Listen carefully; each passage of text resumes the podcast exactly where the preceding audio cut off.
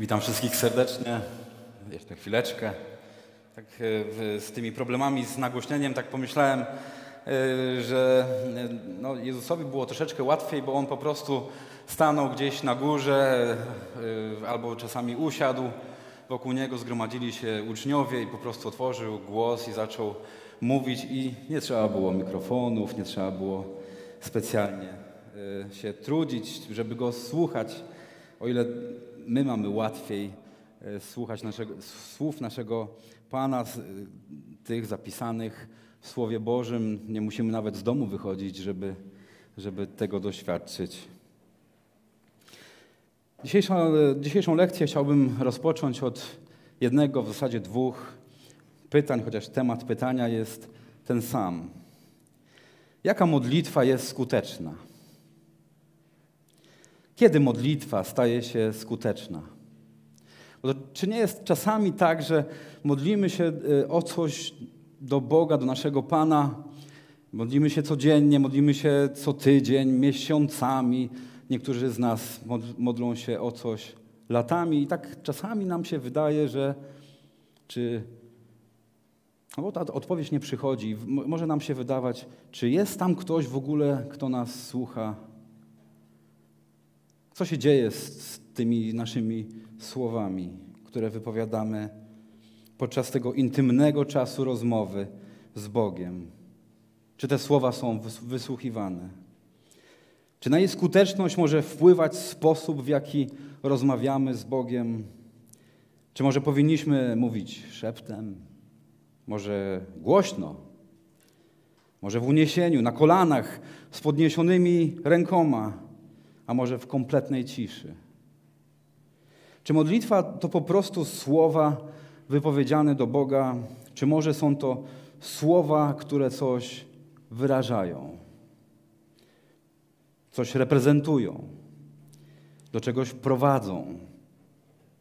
Jaka modlitwa staje się, kiedy modlitwa staje się skuteczna? Dzisiaj odkryjemy odpowiedź na te pytania, ucząc się z historii życia najmłodszego z patriarchów, wnuka Abrahama, syna Izaka, czyli Jakuba. Jakub to niezwykle skomplikowana e, postać, zresztą tak jak każdy z nas jest trochę skomplikowany. I chociażby dlatego poznanie historii jego życia musi być dla nas pożyteczne i jest pożyteczne, bo jest on jak lustro, w którym możemy się przeglądać bez końca, bo historia, jak wiemy, lubi się powtarzać, tylko musimy być mądrzy, tak jak jego imiennik Jakub, brat pański, pisał w swoim liście, że musimy być jak ten mądry mąż, który patrzy się w lustro i nie zapomina swojego odbicia. Historia lubi się powtarzać, szczególnie w życiu każdego z nas, ale czego uczy nas historia, a mówię to jako trochę historyk, to na pewno te, tego możemy uczyć się z historii, że bardzo rzadko się z niej uczymy. Jakub to kolejne dziecko obietnicy, trzecie pokolenie wierzącej rodziny. Językiem tym naszym, nowotestamentowym, można by rzec, był powołanym, zanim się narodził. Ale jak na powołanego, wybranego, dziedzica błogosławieństwa, Jakub właśnie w tym momencie życia o którym będziemy się uczyć, znalazł się w dosyć dziwnym miejscu. A może nie tak, nie tak bardzo dziwnym? Oto wierzący człowiek, który żyje poza rodziną i nie ma go w ziemi, którą ma odziedziczyć. Wierzący człowiek, a jest on oderwany od swoich korzeni tak bardzo, że no, za bardzo się z nimi nie identyfikuje, a jak już się do nich przyznaje, to tylko wówczas, kiedy mu to pasuje.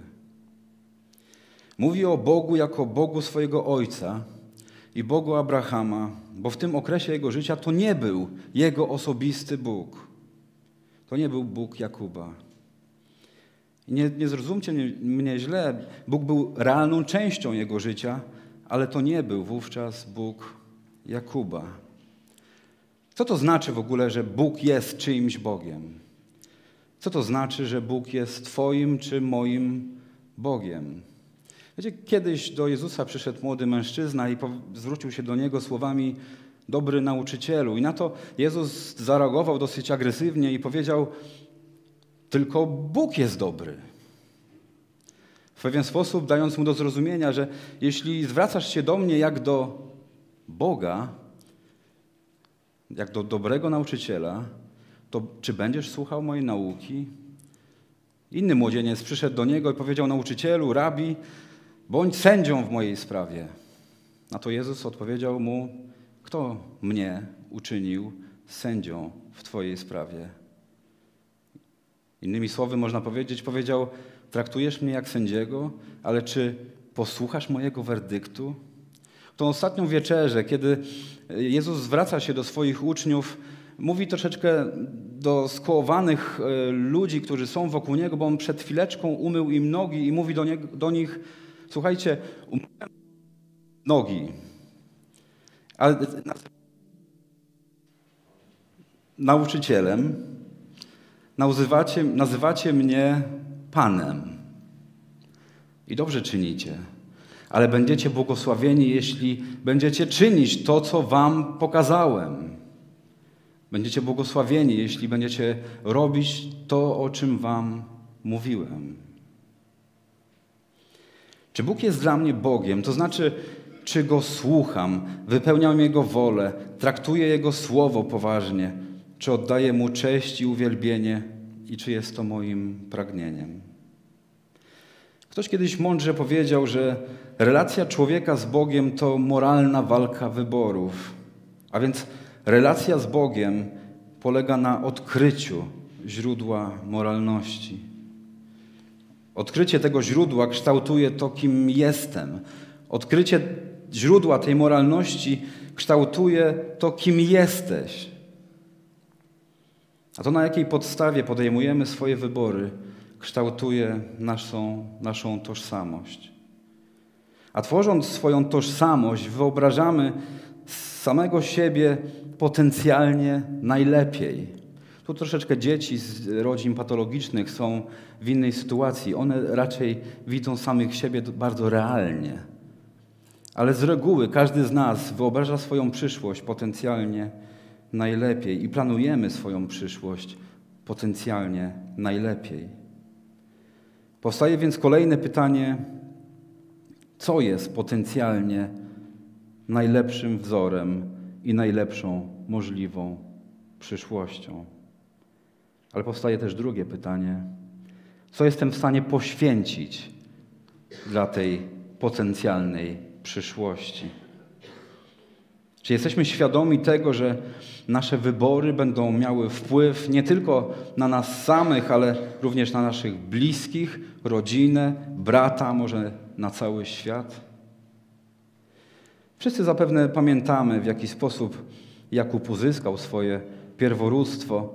W wielkim skrócie można powiedzieć, że udał on kogoś, kim nie był, a dokładnie rzecz ujmując, przechytrzył swojego brata i oszukał swojego ojca. To była bardzo skomplikowana rodzina, a może nie aż tak bardzo skomplikowana. Oto mamy dwóch braci, dwóch różnych braci, całkowicie różnych braci, różnych pod względem wyglądu, różnych pod względem usposobienia. Mamy Ezawa i Jakuba.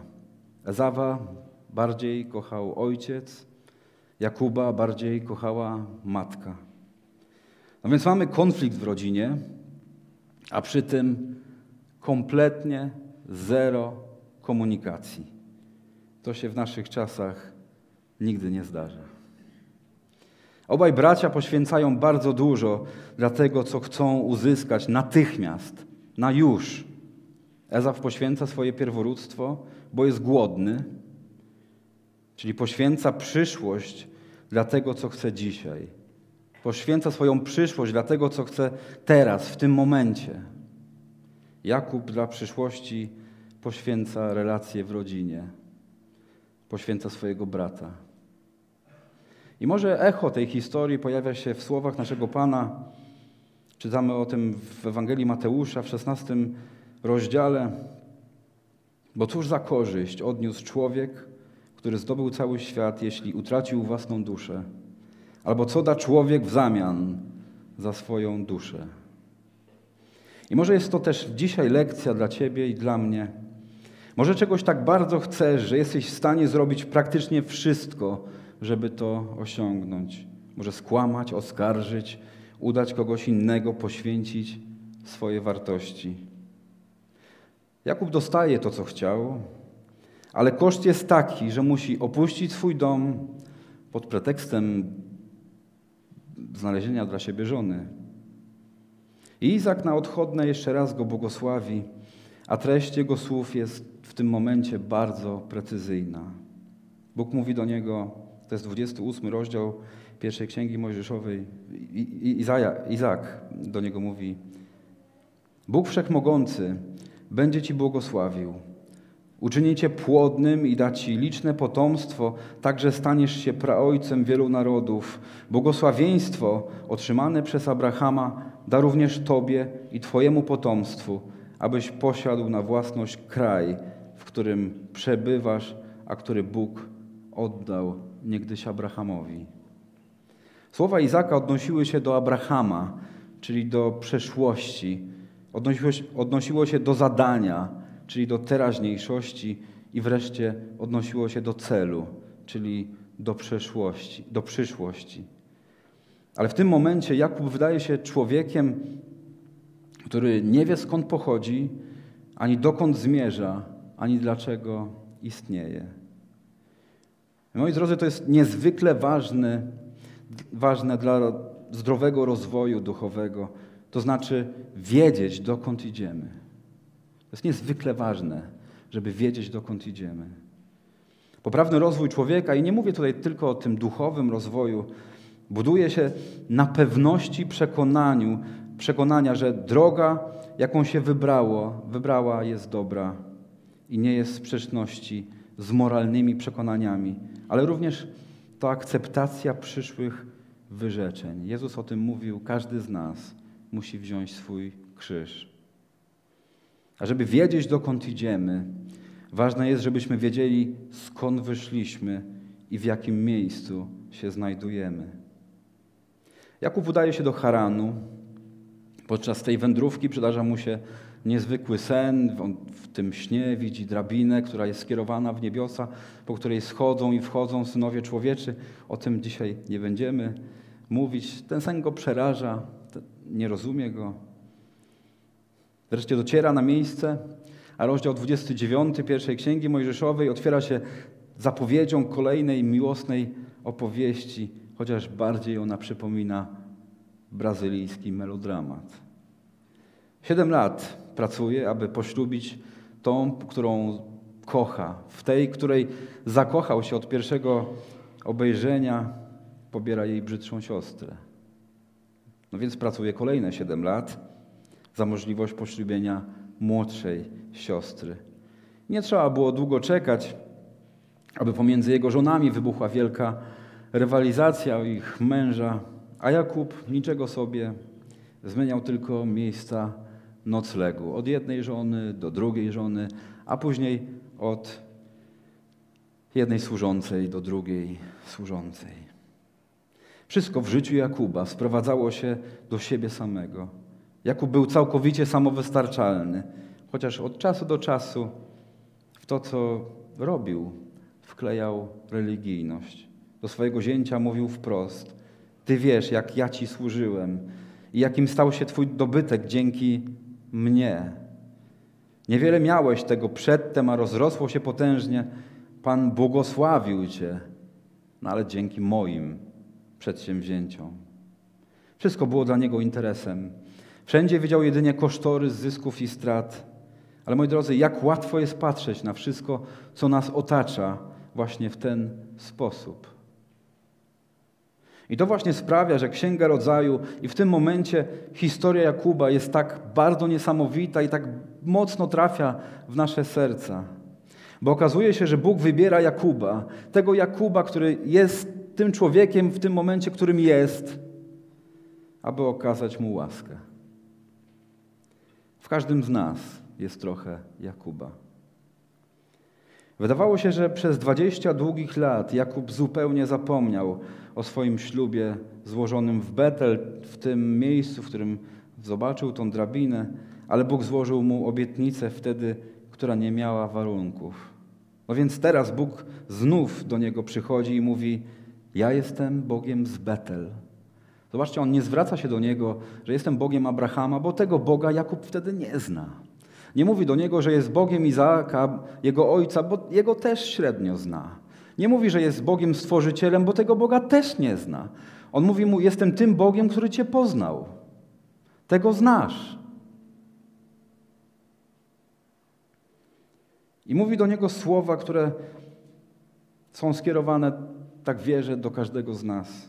Te słowa, prawie dokładnie te same, słyszał jego dziadek. I powstań, opuść ten kraj i wróć do swojego domu. Czy powstań z tego miejsca, w którym jesteś i zmień to miejsce, w którym jesteś i udaj się tam, gdzie być powinieneś. Pod nieobecność wuja Jakub zabrał swoje sługi, całe bydło i żony i uciekł, jak gdyby był winny jakiejś wielkiej zbrodni. Gdy teść usłyszał o tym, zabrał sługi i ruszył za nim w pościg, ale kiedy Jakub uciekał, Bóg w nocy przyszedł we śnie do Labana i ostrzegł go, nie odwiedź Jakuba od jego planów. Spotkali się następnego dnia a problem został rozwiązany, chociaż i ta rozmowa, i ta historia też jest niezłym tematem do lekcji. Jakub poszedł swoją drogą, spotkał na niej aniołów bożych, ale zamiast od razu wracać, jak mu Bóg nakazał, Jakub zaczął ponownie planować. Tym razem planował spotkanie ze Zawem, swoim bratem. Cały czas planuje, planuje i planuje. Efektów żadnych.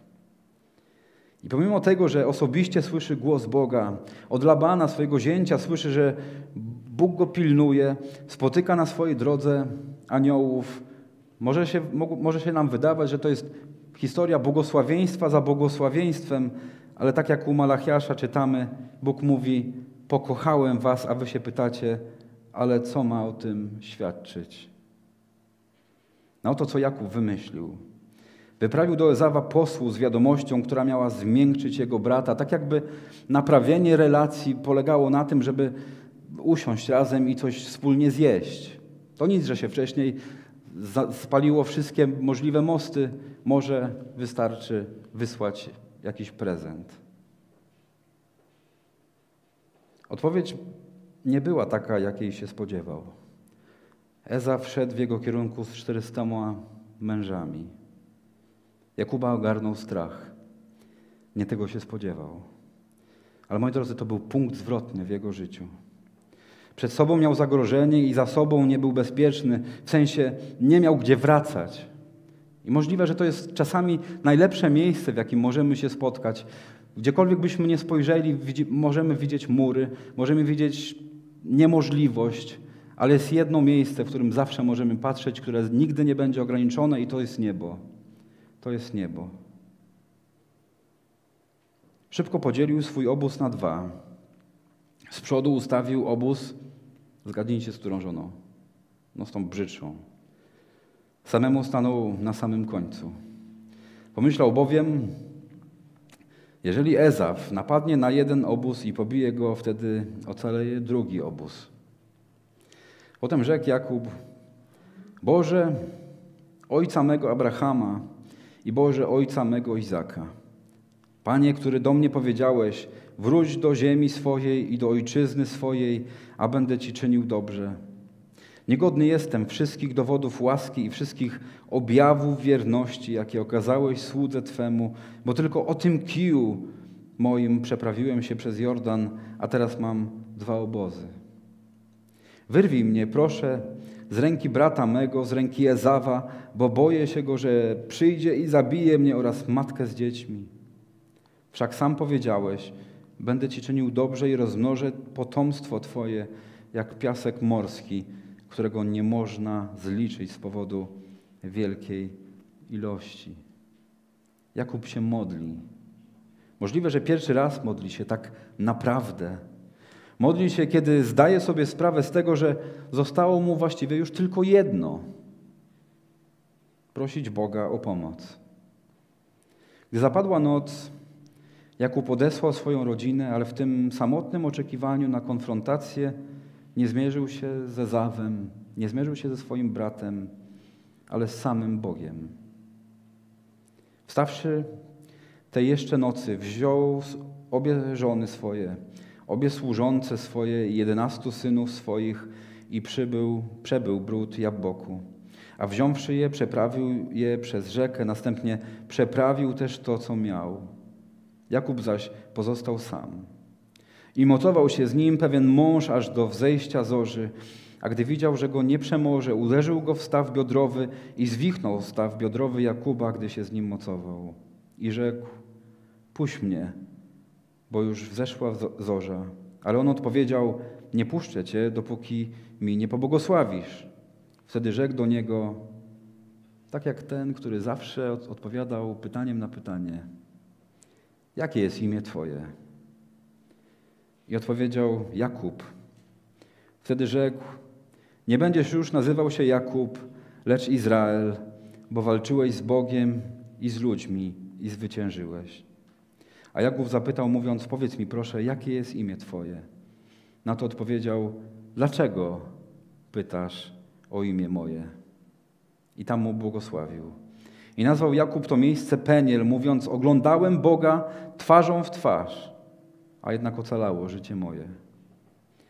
A gdy przechodził przez Peniel, wschodziło nad nim słońce, on zaś utykał z powodu biodra swego. Dlatego synowie Izraela aż do dnia dzisiejszego nie jedzą ścięgna, które jest w stawie biodrowym, ponieważ uderzył Jakuba w staw biodrowy, w to właśnie ścięgno. Mężczyzna walczył z nim aż do świtu. No właśnie kim był ten mężczyzna? W wierszu 30 Jakub mówi nam, widziałem Boga twarzą twarz, a wiemy, że Bóg jest duchem, z kim walczył Jakub.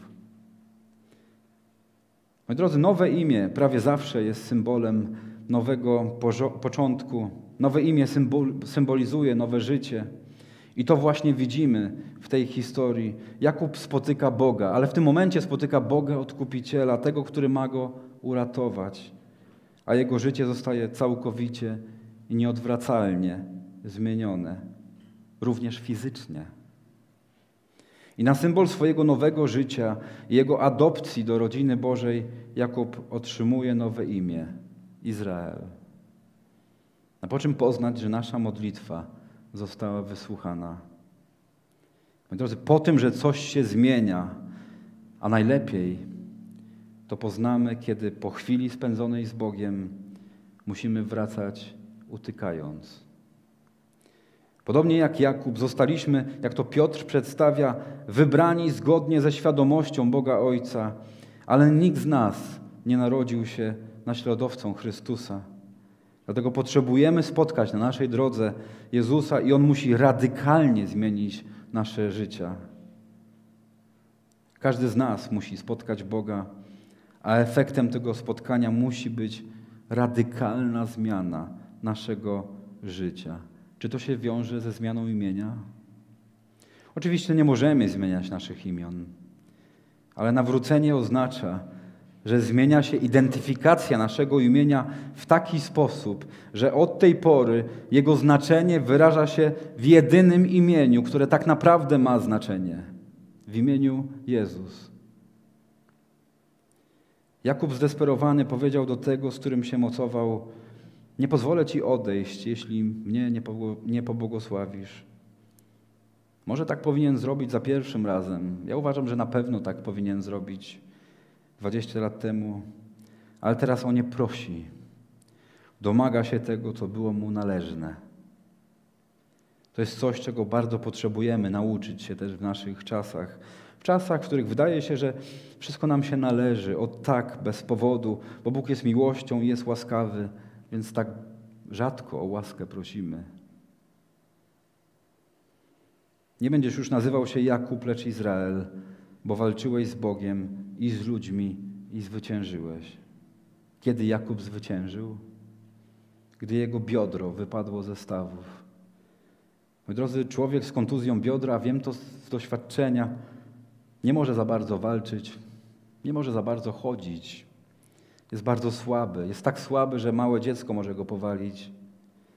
I kiedy nie mamy siły, jedyne co możemy zrobić, to się podpierać, trzymać się czegoś. Wtedy nadejdzie błogosławieństwo Boże. Jestem pewien, że wtedy nadejdzie odpowiedź. Gdy Jakub był słaby, wtedy był silny, a potem zwyciężył. W liście do Hebrajczyków w czwartym rozdziale czytamy: Nie ma stworzenia, które by było przed nim niewidzialne. Przeciwnie, wszystko odkryte i odsłonięte jest przed oczami tego, któremu musimy zdać rachunek. Mając więc arcykapłana wielkiego, który przyszedł przez niebiosa, Jezusa, Syna Bożego, trwajmy mocno w wyznaniu wiary. Nie takiego bowiem mamy arcykapłana, który by nie mógł współczuć naszym słabościom, lecz doświadczonego we wszystkim na nasze podobieństwo z wyjątkiem grzechu. Przybliżmy się więc z ufnością do tronu łaski, abyśmy otrzymali miłosierdzie i znaleźli łaskę dla uzyskania pomocy w stosownej chwili. Więc pozwólcie, że zapytam, czy walczyłeś z Jezusem i, wy, i zwyciężyłeś? Czy walczyłeś z Jezusem i zwyciężyłeś? Posańmy do modlitwy. Panie Boże, Ojcze, Boże Abrahama, Izaka, ale też Jakuba. Tak bardzo Ci dziękuję za to słowo, które jest nie tylko lustrem, którym możemy się przeglądać bez końca i którym możemy badać samego siebie, też wizjerem, przez które możemy widzieć potencjalnie najlepszego siebie. Możemy też widzieć potencjalną najlepszą nagrodę. I tak bardzo Ci dziękuję, że mamy ten cel i motywację w tym, że pewnego dnia staniemy się podobni do Ciebie, Jezu. Będziemy przemienieni na Twój wzór i będziemy perfekcyjni. A do tego momentu tak bardzo Cię proszę o Twojego ducha.